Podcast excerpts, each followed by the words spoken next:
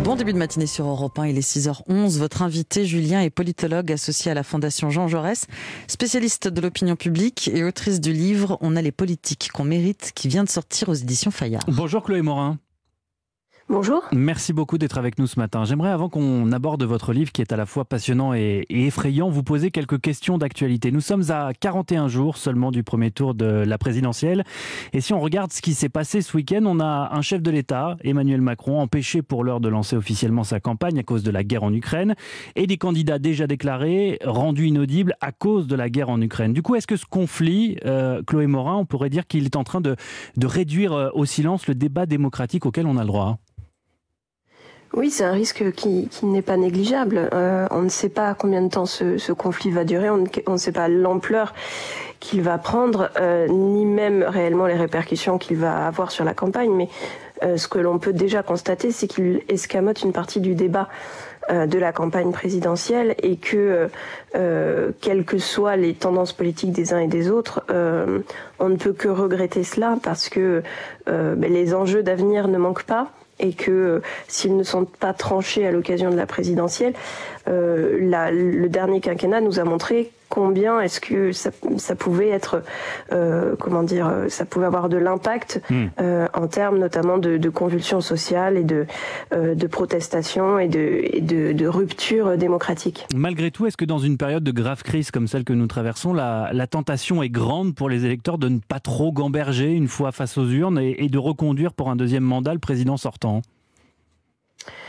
C'est une option à ce stade en raison du contexte international, oui, puisque l'un des impacts de ce contexte international est de souligner l'importance de la présidentialité et donc par contraste de faire apparaître Emmanuel Macron comme plutôt solide et en tout cas expérimenté face à des adversaires qui peinent à être audibles, quel que soit leur bord politique. Donc la tentation de le reconduire peut s'installer dans l'opinion. Les premières enquêtes d'opinion qui paraîtront cette semaine permettront d'avoir une première indication sur ça, pour savoir si finalement il y a un effet ralliement au drapeau derrière le président et si éventuellement certains de ses adversaires, notamment les plus russophiles, se voient sanctionnés. Le président de la République qui a donc jusqu'à vendredi soir pour se déclarer officiellement candidat. On a les politiques qu'on mérite, c'est le titre de votre livre, Chloé Morin, titre qui laisse à penser que c'est aussi de notre faute si l'on a une partie de nos élus déconnectés de la réalité, voire corrompus. Vraiment ? Écoutez, je prends un certain nombre d'exemples dans le livre d'élus qui ont été élus et réélus malgré le fait qu'ils aient pu avoir un certain nombre de condamnations judiciaires. Je suis allée notamment rencontrer le couple Balkany pour comprendre cela, pour comprendre pourquoi est-ce que nous avons tendance à nous plaindre d'élus qui seraient corrompus, qui feraient mal leur travail ou qui ne seraient pas à l'image de ce que nous souhaitons, mais que pour autant nous avons tendance, je cite cet exemple là mais il y en a bien d'autres, à élire un certain nombre de politiques dont nous nous plaignons ensuite. La réalité, c'est que nous vivons en démocratie, il n'y a pas de dictateur, il n'y a pas eu de coup d'État en France depuis un bon moment, et que donc en tant que citoyens nous avons tous forcément une part de responsabilité dans la qualité des élus que nous avons. Ce que vous nous dites, c'est que pour qu'il y ait des élus clientélistes, hein, comme l'ont été les Balkany à Levallois-Perret, c'est qu'il faut qu'il y ait des clients. C'est exactement ça. J'ai effectivement posé cette question à Isabelle Balkany sur le clientélisme.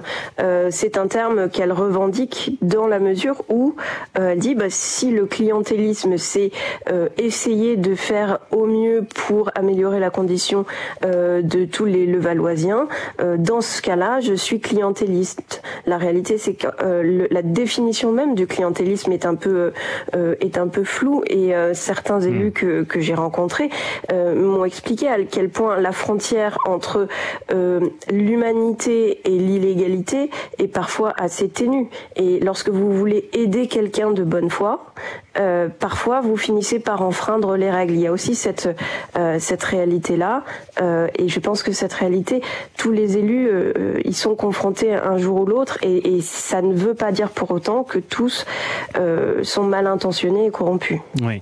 Les Balkany, on pourrait citer aussi Jérôme Cahuzac ou encore Claude Guéant, toutes ces affaires alimentent d'une certaine manière ce que vous appelez la spirale dégagiste, et vous ajoutez aussi un autre facteur responsable à vos yeux de cette cassure entre les Français et leurs représentants, c'est ce que vous appelez la dictature de la transparence. Quelle transparence exactement vous parlez ? Mais en réalité, il y a deux formes de transparence. Il y a une première forme de transparence qui, il faut bien le dire, a considérablement progressé depuis une dizaine d'années. C'est la transparence financière, la transparence sur l'allocation et l'usage des fonds publics, la transparence sur ce que dépensent nos élus, quels sont leurs... qui est plutôt bénéfique, voilà. Donc là-dessus, nous avons fait des progrès. Il y a encore sans doute des progrès à faire, mais il faut s'en féliciter et pas tomber dans le tous pourris systématique, parce qu'en réalité, beaucoup de nos élus sont aujourd'hui très contrôlés. Et puis il y a une deuxième forme de transparence qui est la transparence que je dirais malsaine et qui porte sur la vie privée. C'est ce que nous connaissons tous, hein, la pipolisation de la vie politique. Ce sont ces élus que nous voyons à la une des journaux People, dont nous connaissons les moindres recoins de la vie. Et en fait, ce phénomène-là touche énormément d'élus, c'est-à-dire que même les élus locaux, aujourd'hui, on regarde où ils mettent leurs enfants à l'école. Est-ce qu'ils sont un époux ou une épouse fidèle? Est-ce que quelle est la marque de leur voiture, etc., etc. Et cette transparence-là, cette quête de transparence, c'est une fuite en avant qui est totalement malsaine, parce que on ne devrait pas juger les élus sur leur vie privée d'abord, et que ensuite, on devrait porter davantage d'attention à leur programme, à leurs actes, leur demander de rendre des comptes là-dessus, plutôt que d'attendre, enfin, avec un air fasciné, la dernière nouvelle sur leur vie privée.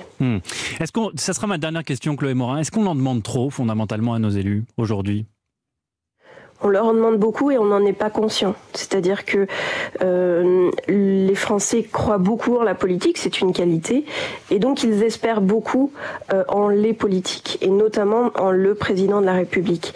Et c'est vrai que nous avons collectivement un imaginaire qui tente à installer l'image du président en homme providentiel qui pourrait tout.